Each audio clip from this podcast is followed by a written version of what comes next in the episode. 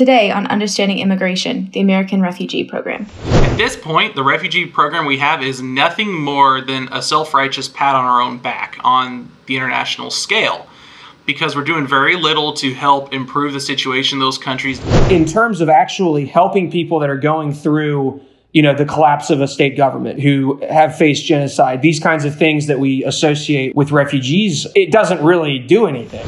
We can help way more people if we were to reframe how we address the refugee resettlement program, if we readdress how we're meant to see the refugee crisis around the world. Is it really about helping people? And if that's the case, let's find a better way to do so.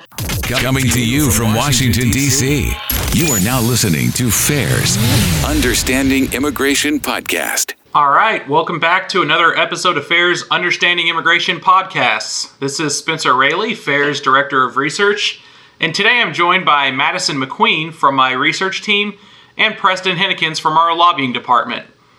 Now, on May 3rd, President Biden announced a massive increase in the refugee cap. This despite the fact that millions of Americans continue to go unemployed and struggle to care for their own families due to the ongoing economic impact of COVID 19. Also, this decision was not based on the advice of his experts or particular driving need or a new war humanitarian issue overseas. Rather, it was simply another situation where the administration caved to excessive external pressure from the open borders lobby. Over the past decade, the refugee cap has ranged from anywhere from 15,000 all the way up to 85,000. And in the past, it's grown to as much as 240,000. Obviously, all of these drastic changes can lead to confusion for the American people. What goes into the decisions that drive the refugee cap up or down? What's the ideal number? How does our program compare to other programs around the world? These are all questions that we hope to address in this episode. So, Preston, I want to start with you. Tell us more about the recent change to the refugee cap and why the Biden administration suddenly changed their mind, and how did they arrive to this particular number? Right. So, most of Biden's immigration moves can be characterized uh, essentially as doing the exact opposite of what uh, former President Trump did regardless of the effects uh, or consequences. And their decision to change the refugee ceiling is no different. Um, you know, it's important to remember that resettlement as it's applied today is not really, you know, a life saving last resort for refugees. You know, we know, I think this has been shown in year after year of data from the UN that, you know, about 80% of them are in normal circumstances. They're not people who are truly fleeing for their lives. In many respects, they look a lot like people coming from um, south of our border and applying for asylum. They're people who their situation at home is not great, but it's not the worst thing in the world. Their government hasn't collapsed. As you mentioned, there's no, you know, there aren't really any, you know, global wars occurring right now. And so this goes back to the Trump administration, where the Trump administration took this information from their experts. They had looked at it and they said, you know, our our current ceiling does not need to be as high as it is for for what we are doing, and so they set it at fifteen thousand.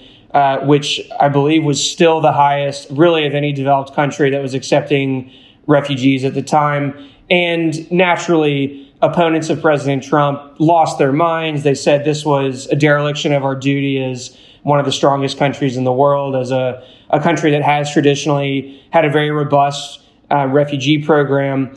Um, but again, even with this 15,000 number, we were still taking in um, generally more, more refugees than most other developed countries.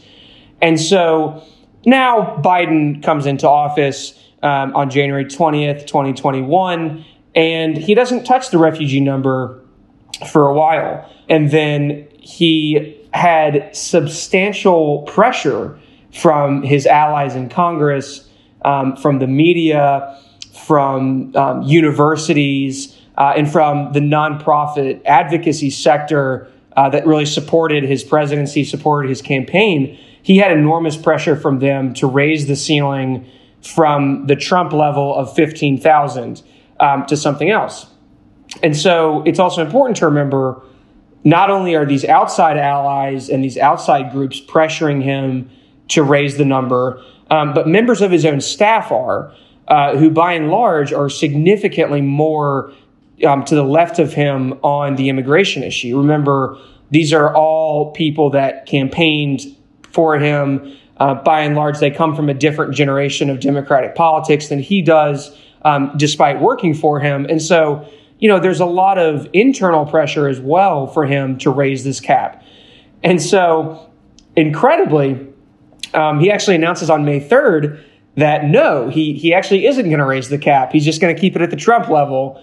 And he kind of, you know, dusted his hands off and moved on. And then everyone in Democratic politics uh, completely lost their mind when he said this. And so, next thing you know, you have his allies in Congress that are blasting him um, and essentially suggesting that Joe Biden, President Joe Biden, is continuing and fulfilling Donald Trump's immigration policies, um, which, you know, God forbid, of course, he couldn't do that. So, you know, he's the Democratic president. He can't do that. So, even even the Trump policies that have worked have to be overturned um, in his eyes. And so, within a few hours, uh, Joe Biden's White House has released a statement clarifying that they're going to raise it to over 62,000 people. Uh, and it really was a remarkable episode. Uh, and it really just illustrates how beholden Biden is to these groups and, uh, t- you know, to these, you know, to the universities, to, um, you know, members of the mainstream media, to uh, you know, a lot of these immigration nonprofit organizations that he has drawn from for staff and, and things of that nature. Uh, and so it really just kind of illustrated that, you know, Joe Biden might not necessarily be in charge when it comes to setting refugee policy, uh, even though it, is largely up to him as the president of the United States um, um, to do that. You know, I, I think what's so troubling to me is that like you mentioned, this was not based on the advice of experts. It was literally based on orange man bad theory. He announced that the data suggested Trump's policies were indeed what was best for America at this time. That's what his experts told him. That's what they reviewed and decided, hey, this should stay as it is. And then reverse course simply because the anti Trump crowd howled about it. You know, just because Trump did something doesn't necessarily mean that it's the best course of action. But when the entirety of your public policy uh, approach is let's see what Trump did and automatically assume it was wrong and do the opposite no matter what the science says, no matter what the data says, no matter what experts say, it's ultimately going to end up a recipe for disaster. And like you mentioned, so many in this country like to suggest that it's inhumane that we don't accept more refugees. And, you know, we've heard that all throughout the Trump administration. We heard that throughout the Obama administration. Uh, some have gone so far as to say there should be no cap. We should just take as many as we can fly into the country. And these individuals often point to other countries as an example of how the United States should do better. So, Madison, maybe detail a little bit how does our refugee program compare to other countries, especially other westernized countries? Well, historically, the U.S. has led the world in terms of formal refugee resettlement. We accept more refugees annually than any other country, and we have one of the most generous programs in the Western world. In 2016, the U.S. accepted 96,900 refugees, and in fact, the US was listed as the top resettlement submission and destination country for 2017, 2018, and 2019, all while underneath these Trump lower caps. The US admitted over 29,000 individuals into the country in 2019. And according to um, the UN Refugee Agency, there was 21,159 refugee submissions to the United States. Comparatively, there were only 9,031 refugee departures for Canada and 5,774 departures for the United Kingdom. So even with President Trump's lower caps, the United States still accepts more refugees than any other country. Um, for 2020, the U.S. government assisted refugee resettlement targets were 18,000, which was lower than obviously our 96,000 for 2016, but that still was far higher than, for example, Canada, whose cap was uh, just over 10,000. Now, of course, COVID affected these numbers not only for the US, but for other countries. And so for 2020, our refugee acceptance was about 11,814 um, for that year.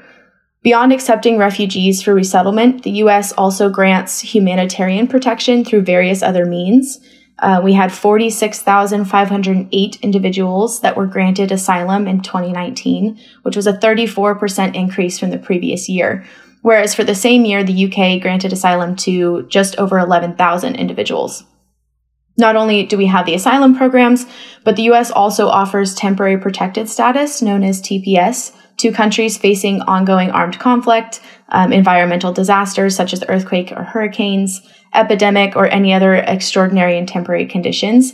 TPS is a temporary deferral of removal um, due to these circumstances in a person's or demographic's home country.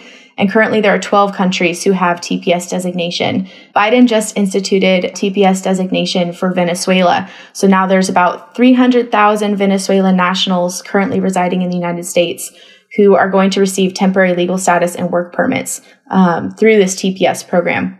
Another program offered by the U.S. Um, as humanitarian aid is our Unaccompanied Alien Children Resettlement Program, um, which places unaccompanied alien children, or UACs, into the custody of the Office of Refugee Resettlement.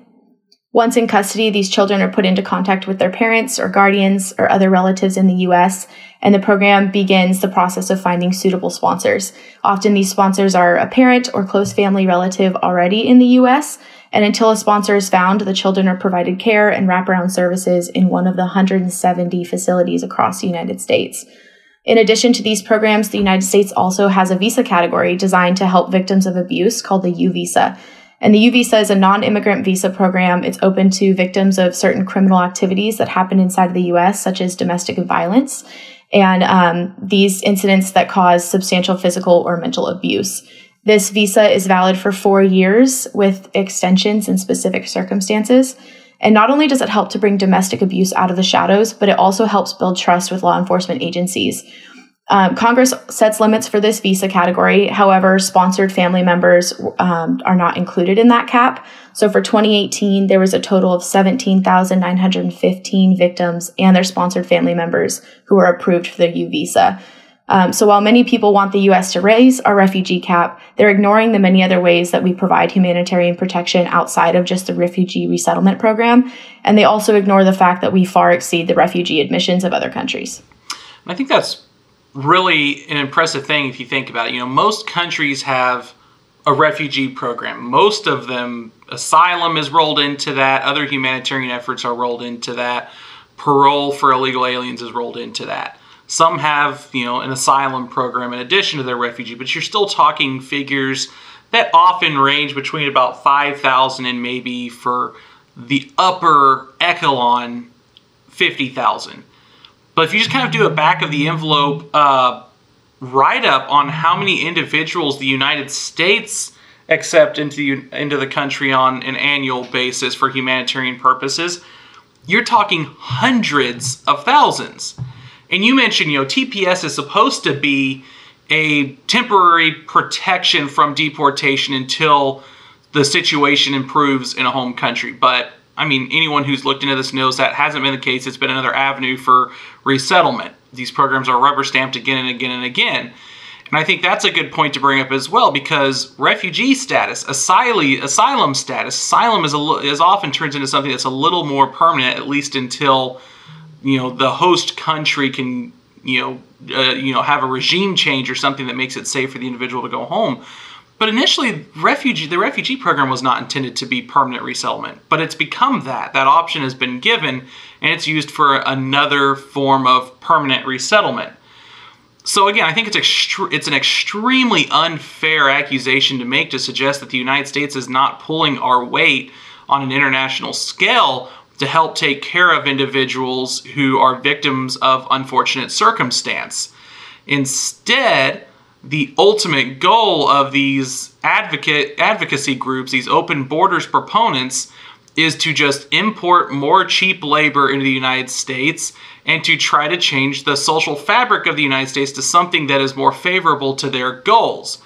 And that, again, is extremely troubling, especially when you're considering the fact that the United States is not only continuing to recover from the economic impacts of COVID 19, but is also spending a tremendous amount of taxpayer dollars on helping mitigate that economic impact.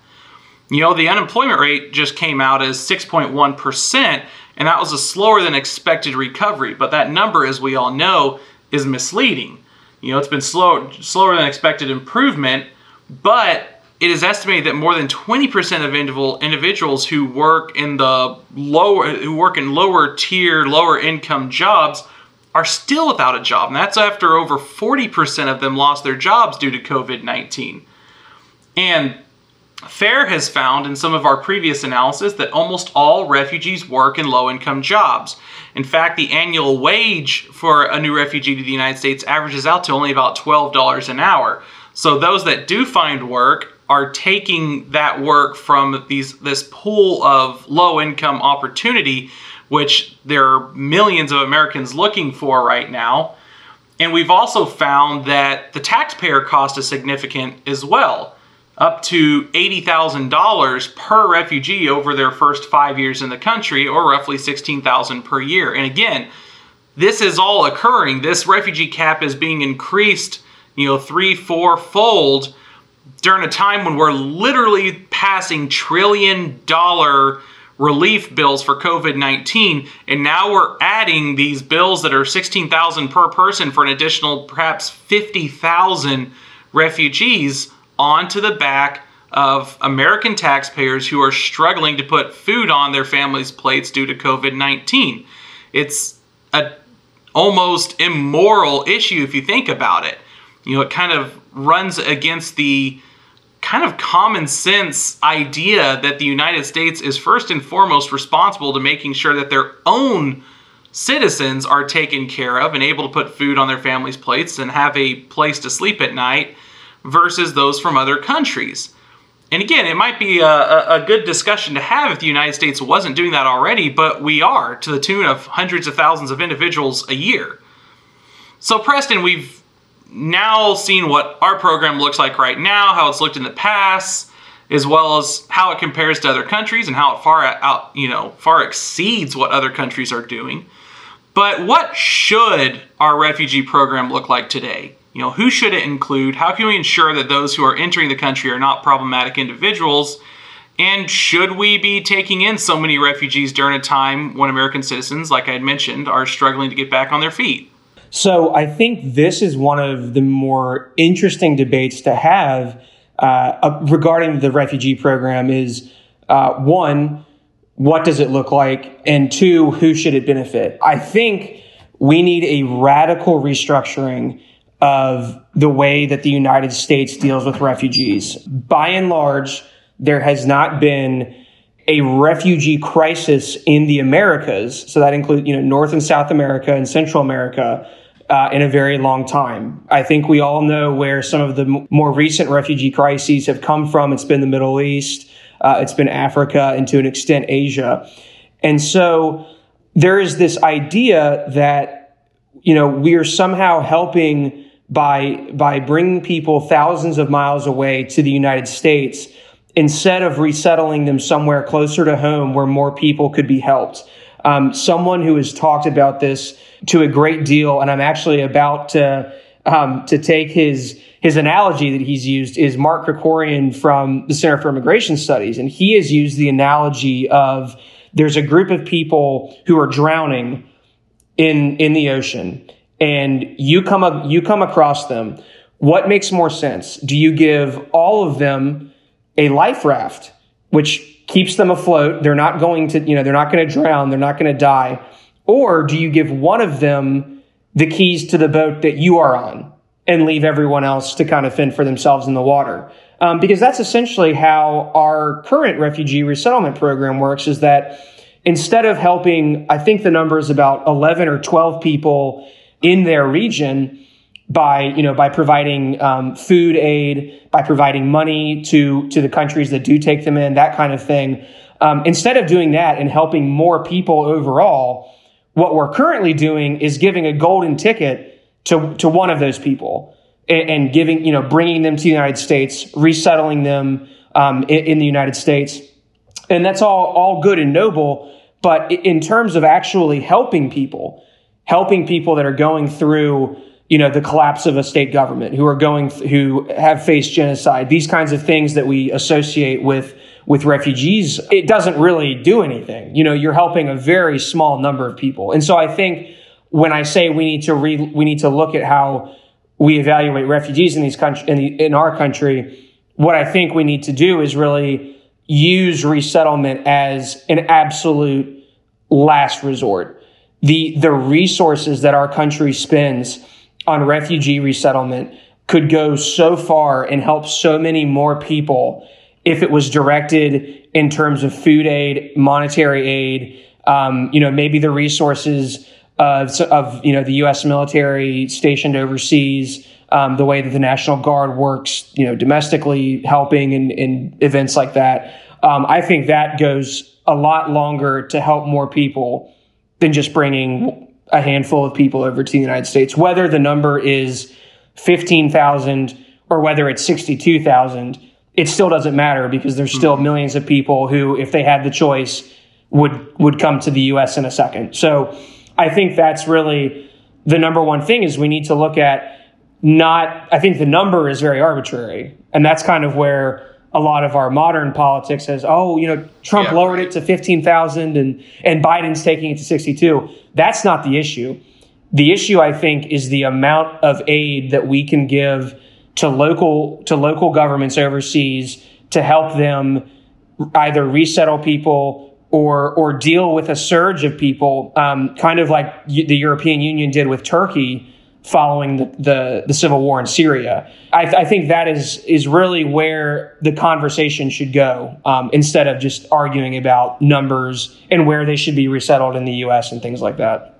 Right, and I think that's a that's a really good point. In fact, we did some analysis on that a few years ago and found that in most situations it's 90% cheaper and much more effective to care for refugees in what we typically found was the first safe country they could arrive at versus importing them to the United States. The other thing we found is that when you do that, you can help a more diverse group of people. Right now, those coming to the United States are those who are wealthy enough to get here. Now, in the United States, those might not you know, particularly be wealthy individuals, but in their home countries, these are the individuals who should be able to go back to their country and help solve some of the issues that they're facing instead of simply leaving and resettling elsewhere. So, what we found is that if you create agreements or create incentives for some of these neighboring countries to take in refugees, you know, individuals that speak the language and could contribute right away to the economies of the neighboring countries, it's better for the refugees. They're not being transplanted to a place they have no clue about, they haven't been to before, they can't speak the language, etc. It's better for American taxpayers because we don't immediately put them on welfare rolls, which is typically the case when they come to the United States. In fact, there's a governmental program that connects new refugees to welfare programs. Now, interestingly, there's not one that connects them to jobs, um, but there is one that connects them to welfare programs. So it's better for us in terms of our pocketbook and again, it's better for the situations in those countries because more people can be taken care of. They're closer to home so that they can go back and help improve the situation at home. Or once the situation improves, they have more incentive to return and contribute to their own country, to their own culture. Now, just to be frankly honest, you know, like you mentioned, everything we do is not even a drop in the bucket. It's not really making an impact on a global stage. At this point, the refugee program we have is nothing more than a self righteous pat on our own back on the international scale because we're doing very little to help improve the situation in those countries, to help the governments uh, get back on their feet, to improve the situation. We're offering no incentive to those host countries to end whatever corrupt behaviors they may be partaking in to cause a refugee exodus. And instead, what we end up doing is we just decide, you know, what's a number we should bring into the United States. We do that, we celebrate, say that we did something good, and then go on to ignore the root problems. And I think that's that's really unfortunate, and uh, something that we, of course, need to rectify and, and, try to think about this topic on a more global scale, how we can actually have a positive long-term impact and Spencer, that even comes to um, another point that that you just reminded me of is addressing the role of the refugee resettlement agencies in the United States. Um, I'm not sure our you know listeners or, or, or you know the average person is aware of how much our government actually kind of delegates the task of settling these people mm-hmm. in the U.S. to outside groups, whether they are religious organizations or immigrant advocacy groups. You know, there there are there's a I forget the exact number, but there's an exact number registered with the State Department who essentially bid on mm-hmm. you know on government contracts to resettle people. So for them, it's actually extremely profitable to to to keep the numbers high because for each refugee exactly. that you settle, they're essentially getting a check from the government. Um, and that is that is very problematic when when you have essentially uh, and and to be frank, I'm surprised that Democrats, for as much as they hate privatization of government services, uh, I'm shocked that they are, have gone along with this instead of allowing the federal government or some arm of the State Department to do this. Um, and it's it's created a lot of issues. You know, there's a lot of states that have said, you know, we do not want refugees resettled here. Uh, they get into lawsuits with these groups, and then next thing you know, the federal government is stepping in on behalf of these organizations. And it's just a, a nightmare because you bring these people here, and then if a city votes in a referendum and says, we do not want these people here, who is uh, this random NGO to tell them, well, tough luck because we have a contract from the State Department.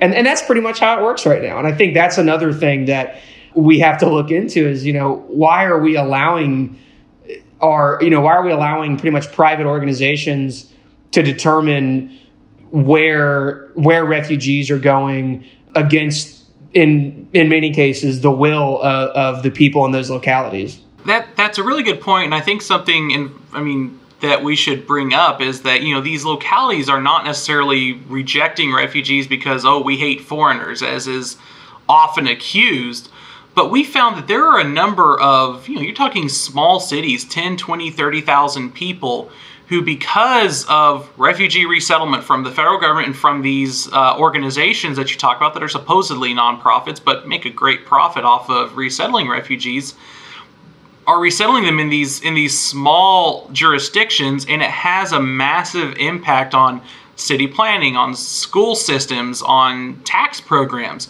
In fact, we found that some of these school systems have as many as 12 different languages now spoken by students in their in their schools.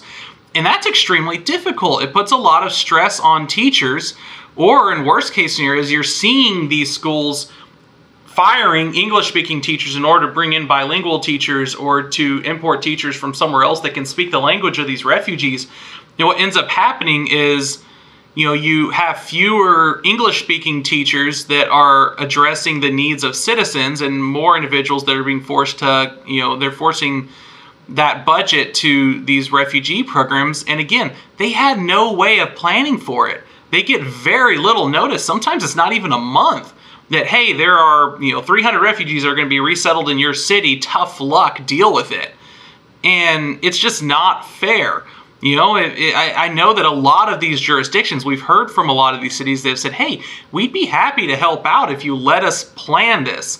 Let us know that, hey, next year, two years, three years from now, we're hoping to resettle a few refugees in your in your city, and they're happy to help. Or they can say, we've already got a large population that speaks a particular language, so we can resettle those refugees into our jurisdictions and be able to help them right away. But at this point, so far, the federal government's just like, yeah, no, tough luck. We're going to give you whatever we feel like giving you. We're going to resettle whoever we want to resettle there, and you have to deal with it. And Preston, like you mentioned, you know these these organizations, it's it's nothing but a profit machine to them, and I don't think it should come as a surprise to anyone that most of the groups that just hounded the Biden administration and, and attacked the Biden administration for keeping their refugee resettlement numbers low were the groups that are that stand to make you know millions upon millions of dollars thanks to this being this cap being increased. So again, it comes down to a situation where it's not that experts said that this should happen, that it would make the world a better place if we increase the refugee cap. It's more that hey, our donors are saying they want to increase the refugee cap and they want more money, and so they're going to hound us about it, and we're just going to cave into what they want. Yeah, I mean, when you're getting paid, you know, when you're getting a check from the federal government for every refugee that you resettle, you obviously have an incentive to resettle as many refugees as you can. And I, I think that speaks to how broken the current system is. The current system, out, you know, it, obviously, I, I have, and I said earlier, I think a, a, perfect system would be that we allocate a lot of, instead of paying these groups in the US to do this and helping only a handful of people, essentially, we should be using that money to help significantly more people closer to where the crisis is or closer to where the issues are actually occurring. Because right now it's what we're doing right now is just silly. And like you said it's it's more just to pat ourselves on the back and claim that we have some sort of moral high ground, even when, if you really look into the issue, we don't. Right, right. It's it's nothing but a self-righteous endeavor that just so happens to transfer money from the federal government to you know an ally's pocket. And unfortunately, while that whole corrupt system is going on, there are millions of individuals all around the world who are suffering that we could be helping, and that's really a tragic thing. I think you guys hit the nail on the head. It definitely is one of those self righteous pat on the back. It's a vested interest for these um, companies and organizations who are getting paid to resettle refugees. And it's honestly virtue signaling. They're mm-hmm. saying, oh, hey, look at us. We resettle all these people. Look at how righteous we are, how much better we are than all of you. But it's not about caring for the person. It's not about um, wanting to set these people up for success. And it makes a lot of sense of what we're seeing with the crisis currently as well as just come in illegally, come in as a refugee, we'll help the some people that we can. We'll give you a little bit of money, put you on welfare, you know, so we can get your vote or get more checks. It's all about a vested interest of, and it comes down to money rather than, hey, let's make sure that these people are being taken care of, that these people are set up for success. Um, and like you both were talking about, we can help way more people if we were to reframe how we address the refugee resettlement program, if we readdress how we're meant to um, see the refugee crisis around the world? Is it really about helping people? And if that's the case, let's find a better way to do so by having people resettle in countries that are closer, providing that aid in money, water, um, monetary funds, whatever it may be, rather than, hey, come to the US so it makes us look good. Exactly. And I think that's a good point as well. You know, we're not setting these individuals that we do bring into the United States up for success. You know, as we mentioned earlier, a large number of these, a very large number of these individuals end up being on welfare long term, meaning greater than five years. Most of them make very little money. In fact, we found in that five year period, most of them went from earning an average of $12 an hour up to maybe close to 13 after five years. That's not much of a pay increase. We've also found that children who enter the United States via the refugee program typically perform below average in school for the duration of their public school experience. So it's it's really a tragic situation where individuals are being brought into the United States, but they aren't being given the tools they need to succeed. So we're spending billions of dollars on this program every year. Uh, we're making organizations rich uh, to resettle them but we're really not doing anything to solve this conflict on a global scale. We're not doing anything to set up those that come to the United States for success. And overall, that's just kind of a, a tragic thing. And, you know, that may be kind of a tragic note to end on, but uh, that's all the time we have for today. So we hope that you've enjoyed today's episode and perhaps learned something new. As a reminder, we'll be releasing a new episode every other Monday. Now, for any of our new listeners out there, Check out our series on your favorite platforms such as Google, Apple, and Spotify to see what other topics we've been discussing that may interest you. In fact, we have more than 30 episodes uploaded right now that cover important topics that impact your daily life, like remittances, DACA, gang violence, and many other issues that you can easily find uh, from our podcast pages. We hope that each and every one of you are continuing to stay safe and sound. And until next time, this has been Understanding Immigration, presented by FAIR.